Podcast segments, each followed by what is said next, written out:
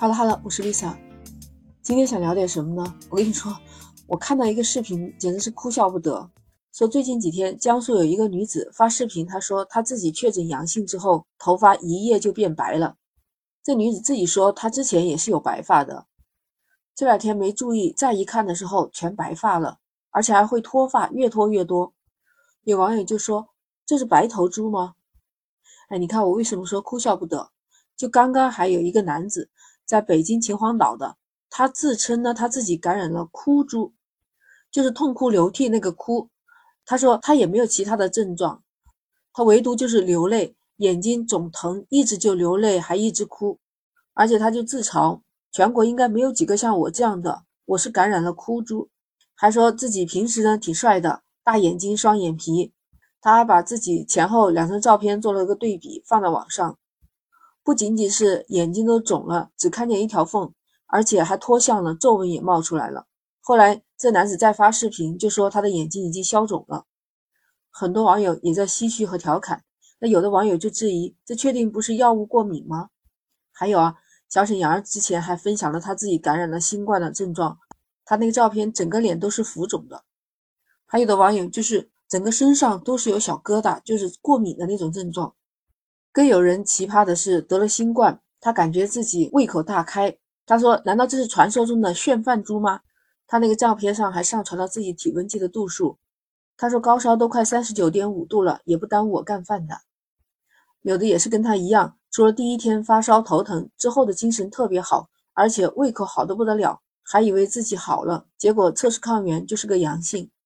还有有趣的网友，他就说怀疑自己感染的是睡猪，主要的症状就是巨困无比，整个人就天天想睡觉，早上根本起不来。从阳开始四天，每天平均十二个小时以上的睡眠，多了能睡到十八个小时。除了睡觉，什么事儿也没干，你知道吧？还有奇葩的，就是网友说一朋友的儿子感染学习猪，叫他妈妈不要打扰他学习。网友纷纷调侃呢：“这是优秀的人配优秀的毒猪吗？” 还有的博主自己发短视频说：“可别信那些所谓的专家，吃这个药那个药，还是哎呀来得快。”哎呀，他就是哎呀的疼呢。哎，你听到这么多各种猪都是新冠感染者，根据他们自己的亲身经历，用自己的亲身感受来给这些毒株命名的，哎呦，真的是有点哭笑不得。而且还有人把它画成了漫画，组团的放在网上。哎，想想有些人真的是太有才了。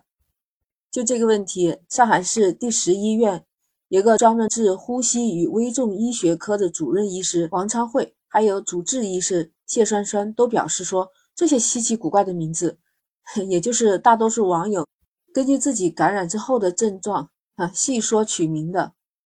这些所谓不同的毒株，其实没有什么科学依据，只是不同的患者临床上表现有差异。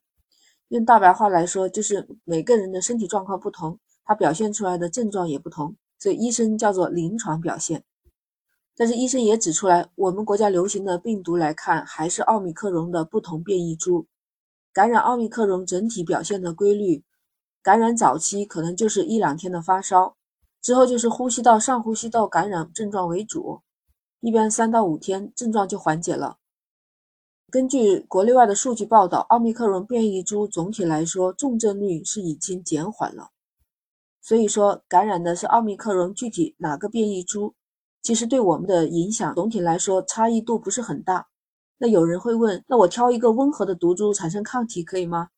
医生指出，实际上就算是同一个毒株，在不同的人中间，它也会根据每个人的抵抗力、你的身体的基本情况会有不同表现。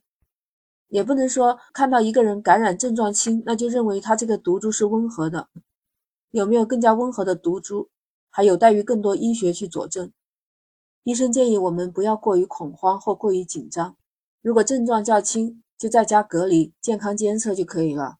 那对于老年人感染的话，就做好一个健康监测，观察一下有没有重症预警的状况，必要的时候还要住院。那这两名专家指出，在不同的毒株存在反复感染的可能性。不过一般来说，感染其中一个毒株之后的短期时间内，因为体内是有较高的这个抗体。所以，短时间内二次感染的可能性会比较低，但是，一段时间之后，如果出现了其他的毒株情况，那有可能是二次感染的。也就是说复阳几率不太大，但是二次感染还是会有的，所以还是要注意保护自己。我们能晚感染就尽量晚感染，核心的原则就是尽一切能力延缓老年群体这些感染的时间。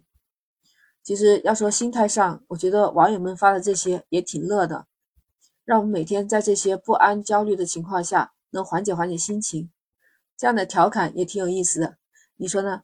不知道你有什么看法？欢迎评论区留言。哎，记得点击关注、订阅“简化生活”，我们下期再见。